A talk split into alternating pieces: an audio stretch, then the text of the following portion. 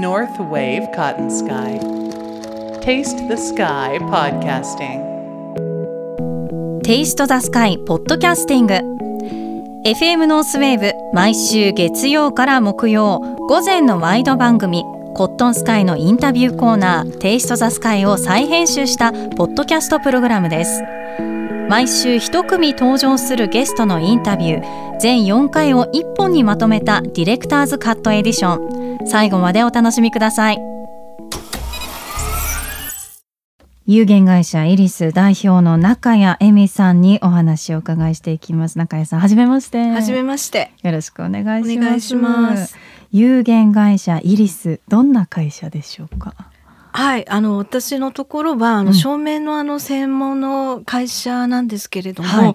ちょっと職種として特殊なので、まあそのどんな照明の仕事をしてるか、うん。どんな職種をしてるのかっていうことだ先にちょっとお話しした方が分かりやすいかなと思うんですけど、はい。あのまあ、私の肩書きは照明デザイナーなんですね。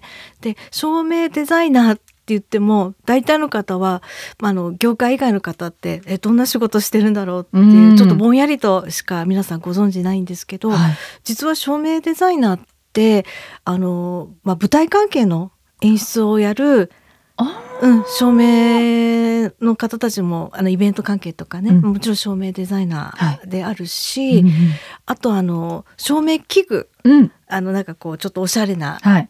吊り下げの照明とかよくお店にあるような、うん。ああいうのをデザインしているプロダクト系の、まあ、照明デザイン照明デザイナーもあるし、うん。でもう一つはあの環境照明の照明計画をする照明デザイナーっていうのがあるんですね。あその最後のが私分一からなか番ちょっと分かりにくいと思うんですけど、はい。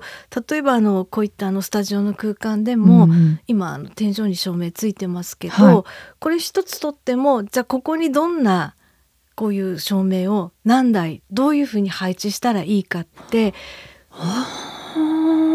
わからないですよね。そうですね。う、ん。で私たちは、まあ、あのそこでじゃあ何をそこでするのか、うんうん。でどういった機能を果たせる明かりが必要なのかそういったことをリサーチしてあじゃあここにはこういう照明をここに何台ぐらいつけましょうとか、あなるほど。だから空間そうですね。デザイン、うん、空間と、まあ、あと屋外もやってるんですけどあの公園とか広い庭園とか、うん。まあ、そういうところもあの夜その庭を楽しむためには、ううん。んどんなあの照明をしようかって、まあ、もちろんただそれははい。照明だけで解決できることじゃなくってー。そもそものその建築の方デザインの方ですとか、あとインテリアデザインの方ですとか、うん。あとそれをお節さんですよね。うん。あのお節さんがどういうものをこの望んでるのか希望されてるのか。でそういったいろんな方のあの思いをリサーチうん。して、あのその思い、まあ、コンセプト、うん。そういったものを伺いながらそれに沿ったあの環境を照明で最終的に演出する仕事なんですよ。はあが私たちの会社はあのそれがメインであのそういう照明計画照明デザインの仕事プラスあのホテルとか、うん。商業施設とかの仕事が多いんですけど、よくホテルとかでもあのロビーとか、はい。あとレストランにちょっとあの、まあ、見たことない照明下がってるとかあ、おしゃれなねありますよね。でこういうスタンド素敵とか、うんうんうん。た時々目にされるのあると思うんですけど、はい。あれはもうカタログめぐめくってもなかなかあの載ってるものじゃなくってあやっぱりそうなんですね、うんその場所だけの、うん。その空間にあったオリジナルのものっていうのはやっぱりあのおせさんもそうですけど、はい。インテリアデザイナーの方もやっぱり象徴的なものに光って目立つんで、そうですええね、象徴的なものになるので、うん。そういったあの特注照明ってまあ大体そういう表現するんですけど、はい。それのあのまあデザイン設計であの私のは契約してる工場があるので、うん。まあ、そこに依頼して作って納めるっていうこともやってるんですね。特注照明というとじゃあ、ええ。光の種類もそうですけど、ええ。その他を飾るあの素材だったりとかそうですそうです。ってことですよね。そうです。結構その素材に私たちはこだわっててああそうですか。あのまあ形はもちろんあのインテリアデザイナーさんとか、うん。まあ、建築の方もやっぱ自分でデザインする空間ですから、はい。い、ろいろご意見いただくんですけど、うんうん。素材はあのせっかくこの北海道でああの長く仕事してるしはい。実は北海道ってそういう素材の宝庫私たちにとってはだからその北海道の木を使った木をこう薄くスライスするとこううん。光にかざすと木目が浮き上がってきたりするんですけど、うん。まあ、そういった素材使ってみたりあるいはあのガラス一つとっても、はい。まあ、工業ガラスみたいに綺麗なガラスではないですけど、うん。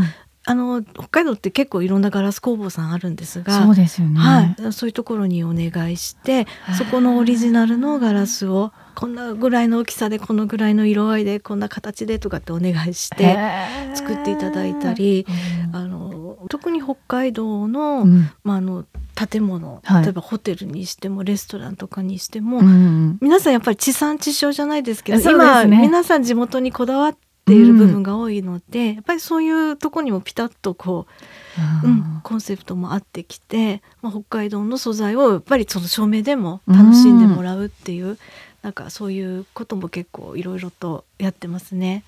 なんか見て美しいとかこう、うん、素敵だなって思うのの他にやっぱり材質からストーリーがあると消費者的にはすごく嬉しいですよね。そうですね。あの、うん一つ一つ多分そこのあのホテルに行った人にこれはこうでって説明はないかもしれないんですけど、何かのきっかけではいちょっとそういう話が入ってくると、うん大体皆さんすごく喜んでくれて。そうですよね。はかそういうことがこう気づかないうちにこううんいろんなあのそういうとこに訪れることで出会っていただいてるってことだけでもうんなんか私も嬉しいなって思いますね。中谷さんはこのお仕事をされて何年ですか？そうですね。あの、まあ、最初はあの勤めてましたので、はい。トータルしたらもう30年ぐらいかそれ以上なんですけど、はい。そうですか。はい、ずっとその仕事してますね。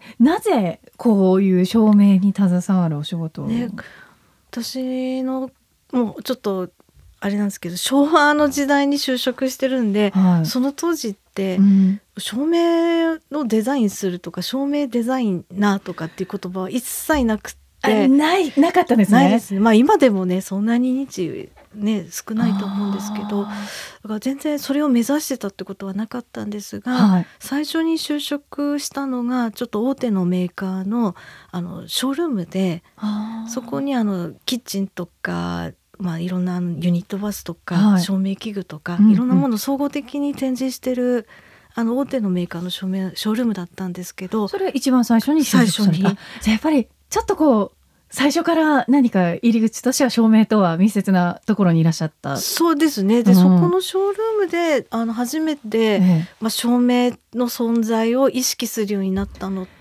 いやでもそうですよね。うんうん。でお客様にこう照明のご説明をするようなお仕事とかあとそのお客様が持ってきた住宅のうん図面を見てあのそのこういう照明がいいですよとかっていうことをこうお勧めするような仕事だったんですけど、はい。なんか住宅の照明をやっているうちに、どんどんあ照明って面白くて深いんだなっていうことに、うん。その時初めて気がついてこうやってなんかだんだんだんだんあのあーなんか住宅よりもっともっとこう皆さんにたくさんに見てもらえるような空間とか大きいところとかでうん。あの照明のなんかそういう提案とかうん。設計ができたらいいなっていうふうに思いまして、うんたまたまちょうどバブルの時もあったので、はい。上司に相談しまして同じ会社の中でそういったことを専門にしてる部署があったんですね。えあの照明の設計とかデザインとかでそちらにあの配属を変えていただいてよりそこで専門的にやるようになって、まあ、うんずっとその仕事が今も続いてるっていうえ状況っていう感じなんですよ。そうですか。はそれはえっ、と北海道であすか？そうです。ううん、あのん本社は大阪でしたけど北海道にも、ええ。まあ今もありますけどね、うん。うんそこで。はい。じゃあ北海道ご出身は？出身はあの東京なんですけど、うん。もう物心ついた時にはあの北海道にいましたのでもうどさんこです。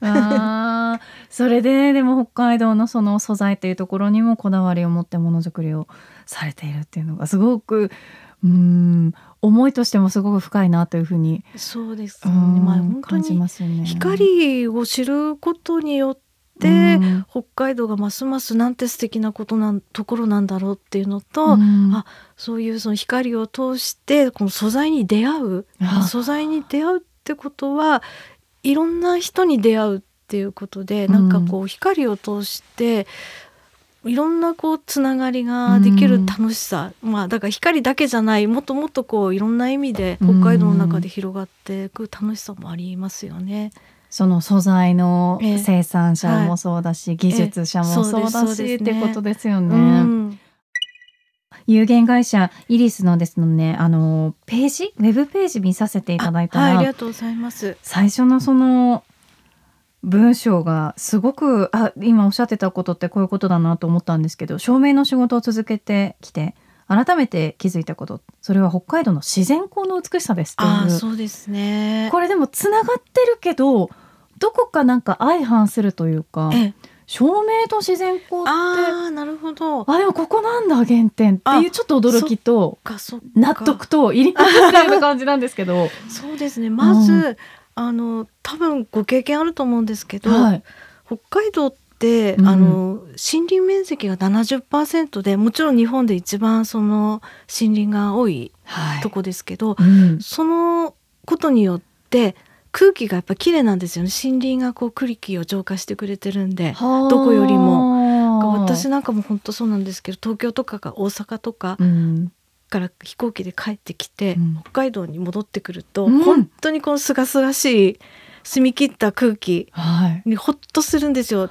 あ、そうですか。ご経験ないですかね。いやそうなのかもしれないな。私も北海道を離れて暮らしてたのが割と長かったんですけど、はいそういう風に感じて、なんか気持ちの問題かなって いや、まあ、それはね、空気が全然違ってて。へ ーそれはイコール光と何がつながるかっていうと、ええ太陽光とかもやっぱりその,ち、あの空気がきれいなんでは直接自然光があの森やうん湖っていう、そういったあのこうちいろんな自然を美しく照らし出してくれるんですよ。濁った光じゃないんへでー。だから多分東京で見る山の表情と、うん。北海道で見る山の表情ってうん。やっぱり空気がきれいなんで、へー。全然あの美しさが違うんですよね。あ、そうなんですね。でその美しい光に浴びる例えば、まあ、山とかっていうのは、うん太陽の位置によっても山の表情って違ってて。いや、まあそうですよね。ええ、よくね写真撮る時でもこう横から光当てたりとか、うん。正面から当てたりとか、うん。いろいろこうライティングってあると思うんですけど、はい。やっぱりその光の当たりによって表情が変わる、うん。あるいは時間帯によって太陽光の色って変わるので、うん。それがもうなんか毎日毎日自然の表情ってうん。一回たりとも同じ表情がないんですけど、あもう本当にそれがいつもあのすごい綺麗だな美しいなと思うのと、ーうん。あと、まあ、そう素材の関係と仕事の関係で地方に出張も結構多くて、やうん。っぱりこう溢れ出るこう自然のうん。初めて出会う風景あにいつもそのああこうなんて綺麗なんだろうなって心を奪われるんですけど、まあそれに光って絶対関連してくるんーでそうですよね。うん、なんかそういうとこからこう教えてもらえることってうんいつもあるなっていうふうに思うんですようね。んいや光って奥深いなって漠然と思ってましたけど、まあ、物理的なものもそうですけどやっぱりそのそこには誰かの思い入れがあったりとか、まあ中井さんもともとまあ東京はご出身っていうお話でしたけれどもそこから北海道に来たからこそ多分またそれで見える景色とかもあったりねするのかなまあ気がつかないうちに何かそういうのはあるのかもしれないですよね。いやそうですよね、はでもなんか多くの人のまあ気持ちもつなぐしうんその技術っていう面でも思いとそのねあのものっていう意味でもみんなこう全部一体になったものがきっとデザインされているものだと思うんですけど実際にじゃあ中谷さんが照明をデザインされる時に意識しているものってその自然光目指してるところってその自然光の美しさだったりとかするんですか？そうですね、まあ、自然光の美しさというより自然光によってあの見せていただける、うん。その表情ですよね。なぜそれがこう素敵に見えるのかなとかどうして心がここなに奪われてるのかなとかそういったあの自分の動く感情がその自然光が見せるてくれる表情にどう反応してるのか、それは何がこう作用してるのかって考えることは、ね、あるのでそれを逆にその同じようにこう感じてもらいたいなっていうことを何かこう転換できればなって思うんですよね、その空間とかに。うん。ちょっと以前阿寒のあ。阿寒湖畔に面した、はい。まあ、ちょっと大型のホテルの、うん。ちょずっと何年もあの改修のお仕事ずっとお手伝いしてるんですが、えっと、3年前かな、えっとレストランをすごく広い大きなレストランだったんですけど、はい。ちょうど湖に面してもう三面ガラス張りででちょっとこうい2階か3階なので本当にこう湖とこうそこのレストランの空間がこうつながるような、ねすばもう素晴らしいでも空間でええもう窓から見える景色がもう素晴らしくってそこをちょっと改装するっていうことになったんですね。はい。で、まあ、そこはあの朝は朝食、うん。夜はディナーで、両方あのやるんですけれども、あえっと、夜はちょっとあの一人お客さんの単価で言ったら1万円以上2万ぐらいするのかな？ちょっと高級な感じで。で朝はまあ朝食なんで、うんうん。まあ、いろんな方たくさんいらっしゃるんですが、はい。そこの照明を頼まれた時に、うん。まずそこの場所に行った時ですね、うん。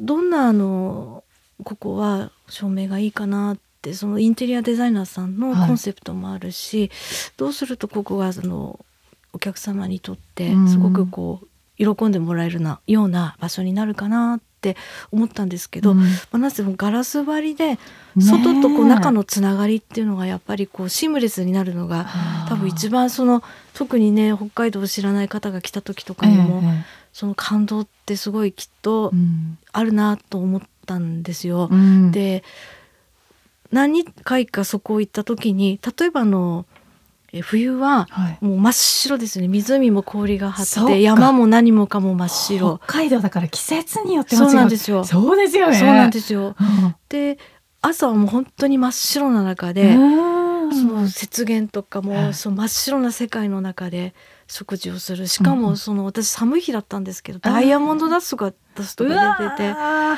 キラッキラしてるんですよーね。素敵。もう本当に素敵で、うん。である時は、えー、とこう雪が溶けた時期とかは今度朝は霧が立って、うん。また白に今度こう霧に囲まれたりする日もあるんですよ。またでも雪の白とは違うんですよね、はい、で今度天気のいい日はええ。朝の白い光がファーッとその窓から差し込んでくるんですね。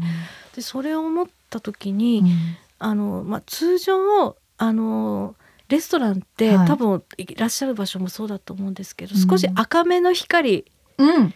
が多いと思うんですね。まあそれは雰囲気をこう温かい雰囲気で和やかに過ごしてもらうっていうコンセプトもあって割とやっぱり違うんですね。我々は電球色とかええ。2700ケルビンとかっていうそういうちょっと赤みのある光が多いんですけどそのアカンのレストランは朝はそうじゃないなと思ったんですよ。うん。それであの今 LED ってうん。色を変えられる照明ってたくさんあるんですね。そうですか。うん白い色からちょっと赤っぽい色とか。え。それは手動で？いやあの、うん。それはあのコンピューターの制御もできますし手動も両方なんですけど、はあええ。まあ、そこはちょっとそういうレストランだったんで全部あの電時間で変わるようにしたんですえが、え同じもちろんそのうん LED の、ああそうですね。あの、ええ電球っていうんですか？LED あまあ電球ではないですけど LED の照明器具の照明器具。ダウンライトの小さいのをたくさんつけてうだから間接照明って言ってこのパーテーションにも全部こう光が入るようにしてだから朝は真っ白にしたんですよ。普通はありえないんですけどあいやーなかなか言われてみるとその、うんレストランで真っ白ってないと思います。ね真っ白しかも本当に白い一番白いっていうぐらいに白くして、まあ、その外の空間とこう、うんしシームレスにこう食事をしてこうつながっていけるように、まあ、もう太陽光がもうそのまま自然光がもうずっ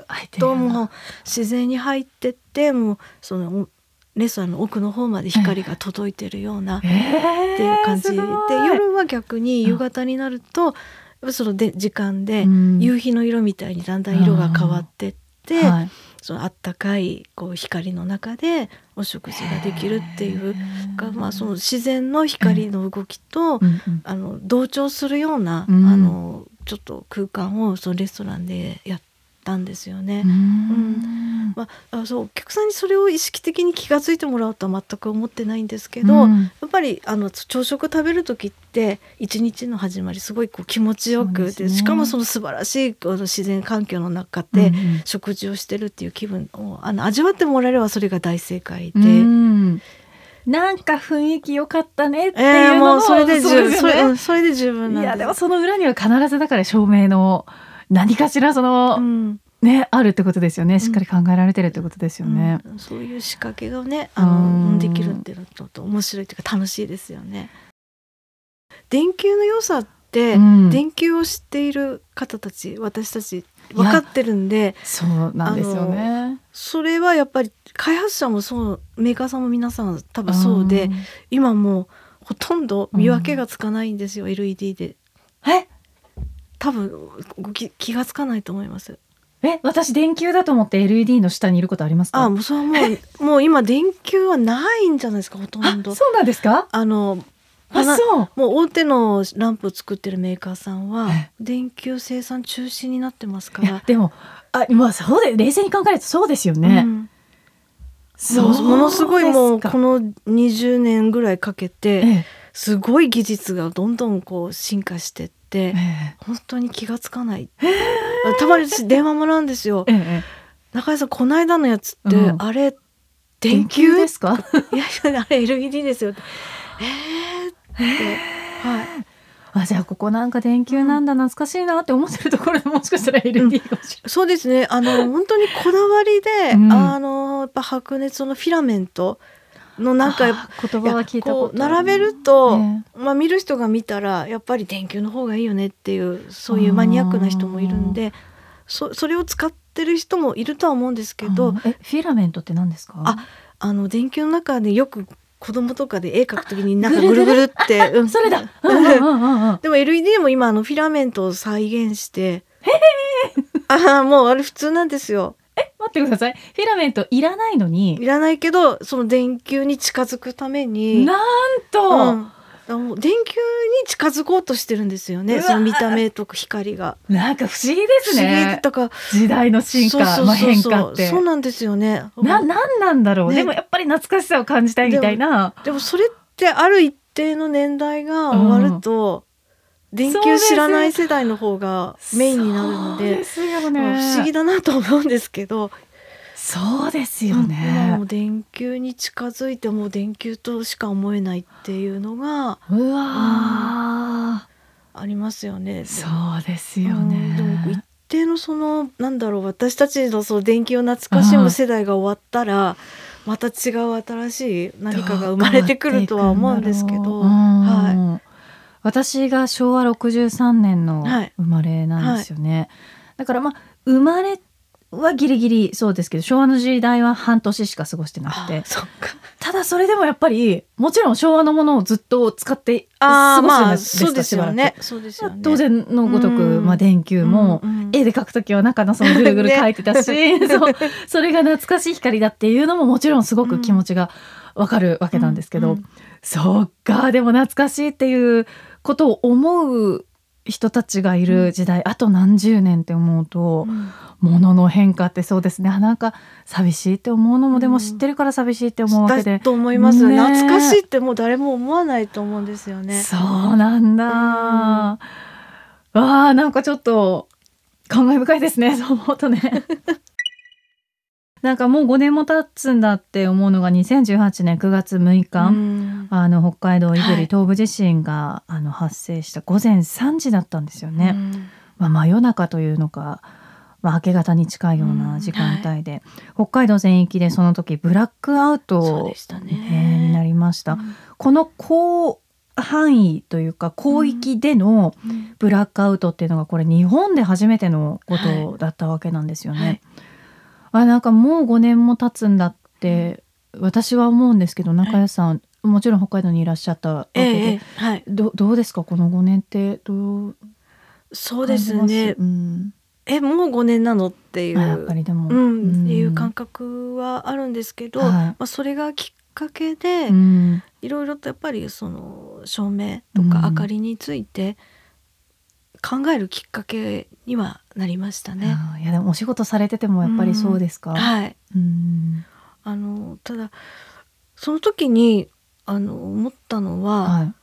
夜もちろん街灯もついてなければ、うん。ね、何も建物から漏れる明かりもない。いやそう、ね。なんか。ほであの時は確か月もあんまりなくて星明かりだったかな、星明かりでうん。私多分あの会社から自宅まで歩いたんですけどあ皆さんも気づかれた方いると思うんですけど、うん。歩けるんですよね。ー。街灯なくても。ああそういうことか、まあ、スマホのあの多分懐中電灯とか、うん。まあ、そういうのを使って歩いた方もいると思うんですけど、うん。ちょっと意識的に私歩いてみたら、ね星明かりでも歩けるなっていうのとあと、まあ、人とすれ違う時にはい。相手の顔は見えないけど、うん。まあ、人はわかるっていうのもあその時つくづく思って、だうん。から、まあ、ちょっとあの慎重になればうん。歩けるけど、人とか何かにすれ違う時うに、ん。顔が見えないのって怖いなって思ってあ。だからやっぱりこう人が住むような地域っていうのは、もちろんなんとか自然のその星明かり月明かりでもうん。なるけど、やっぱりちょっとそういうあの建物から漏れる光や街灯がないと、うん。怖い不安だなってはつくづく思って、やっぱりその街明かりとかそういったものっていうのは私たちがこうなんか安全で安心で生活するにはやっぱり不可欠なんだなと。ただここんなに明るくなくても街灯っていいよねっていうのは思いましたね。あそうですかうんなんか今明るすぎませんかね。いやなんかお仕事をされてるデザインされてる方からそういう言葉を聞くっていうのはまたなんか全然違う聞こえ方がします。そうですか。うんなんか海外とかまあそんなに私もたくさんは行ってないんですけど、うんなんかニューヨークとか行って戻ってきた時に、うんあ札幌の街ってなんか明るいです明るいって思って、向こうって結構あの結構メリハリありますよね。そうですね、うん。なんかこう海外からいらっしゃる人もやっぱりあの夜眠らないねっていうのは、うん。日本って眠らないよねっていうのはすごくよく聞く言ね葉だったりして、だからね。いいのか悪いのかね、うんいろんなこと考えますね。まあでも今ね、うん。あの環境問題とかで、まあ、エネルギーをねできるだけね消費をね抑えようとかもしているし、うん。なんかこう LED ってやっぱり省エネ省エネっていうことで消費電力少ないから、はい、割と安心して つけていいんじゃないでつけていいんだっていうところももしかしたらあるのかもしれないんですが、うん。やっぱりそうではない。うんとそう、うん、そうなるとどんどんどんどん人って慣れてしまうから。そうなんですね。ん、なんかずっと明るかったところがちょっと暗くなると、うん。なんかこう暗い暗い暗い。いやだってブラックアウトだってそうじゃないですか、うん。結局いかに光があって当たり前で、うん。あの街中は何時に外に出ても明るいのが当たり前でっていうことうんじゃないですか、うん。慣れってねそうなんですよ、ね、ありがたみを忘れますよね、うん。サーカディアンリズムってサーカディアンリズム？あの、まあ、簡単に言ったら体内時計みたいなもんなんですけど、人ってはい。だいたいこうしらじらと朝うん。明けて活動が始まって、こう太陽の位置がどんどん高くなって、はい。空もちょっと青っぽくなって、うん。午後からこう太太陽がこう沈むに従って、はい。どんどんこう空が赤っぽくなって、うん。どんどん夜につながっていくっていうのそれもう私たち毎日うん。そういうのな地球の動きの中で生活しててはい。これってもうあの太古の時代からずっと変わらず、そうですよね。私たちのこうもう遺伝子に組み込まれてる情報うんなんですね。だから人って本来は昼間はもちろん明るい、うん。でも夜はもちろん暗い、うん。そして実はその太陽の色の変化もだん朝まあ朝焼け見る人は少ないと思うんですけどこう白々とこう白っぽく、うん。あの光があのどんどんこう上に登って上がってって少し青くなってでまた太陽がこう下がっていくと同時に夕焼けを見てこう赤みのある光を見てどんどん夜に沈んでいくじゃないですか。うん。だから夕方以降の明かりって空の色と同じでこういう今ここの空間みたいに少し赤っぽい光で、はあうん、だから人って本当は本来多分その遺伝子の情報からいくと落ち着くんですよね。あだからまあレストランとか、うん。そういうこう落ち着きとか、まあ、ホテルもそうですけど癒しとか、うん。穏やかさを求める場所って、うん。割と電球色っていうかこう赤みのある光の方が、まあ、一般的には落ち着くんですよ。いや私家そうなんですよ。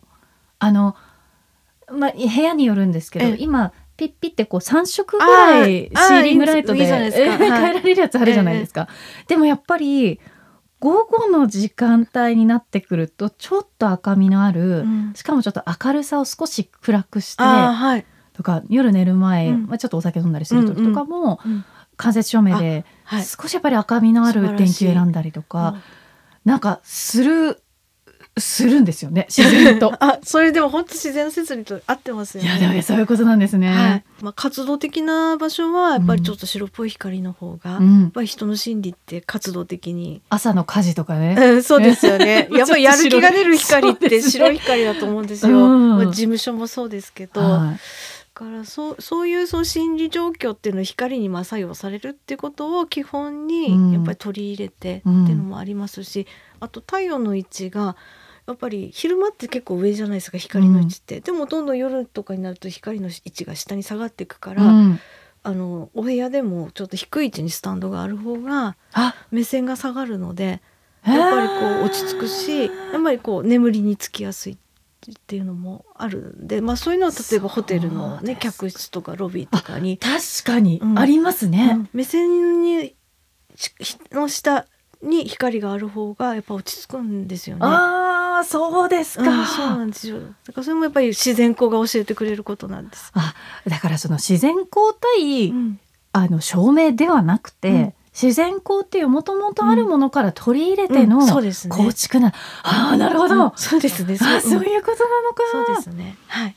まあ音楽とか、はい。まあそういったものもそうですけど、今すごいこう年齢とか性別関係なく、ボーダレスに人の好みってすごい多種多様じゃないですか。そうですだからね。人が好うん。む光とか環境ってもっと細分化されちゃって、あうん、もうこういうの大体皆さん好みですよねなんて一括りではできないあそんなに甘くないですか？うん、好みになっていくんじゃないかなうん。ででも LED ってあの実はその今リモコンで色を変えられるやつはい。持ってらっしゃるって言ってましたけど、そういうあの操作っていうか制御がすごくうん。しやすい製品なので、うん。多分そういうことを細かくいろいろとオリジナルな光がうん。もう誰でも自分のために作れるようなものっていうのがもっともっとあのできてくると思うんですよね。だあ。からまあ私たちはそのベースはもちろん作るっていう仕事はあると思うんですけどさらにそこからは簡単にあのご自分で自分にとって一番あのベストな光がこう作れるような、お料理で自分の好きな味が作れるようになっていくんじゃないかなって思ってるし、うん。まあ、そうしたいなっていうふうには思いますようね。ん。うん。冒頭の文章をご紹介しましたあの有限会社イリスのですねあのホームページの方もすごく素敵なのでぜひ検索はどうしたらいいでしょう？あそうですね、うん。あの照明イリスっていうふうに検索していただければ、はい。だいたいすぐトップページに出てくるかなと思います。はい。ぜひご覧になってよろしてくお願いいたします。有限会社イリス、えー代表の中谷恵美さんに、えーお話をお伺いしました。ありがとうございました。ありがとうございました。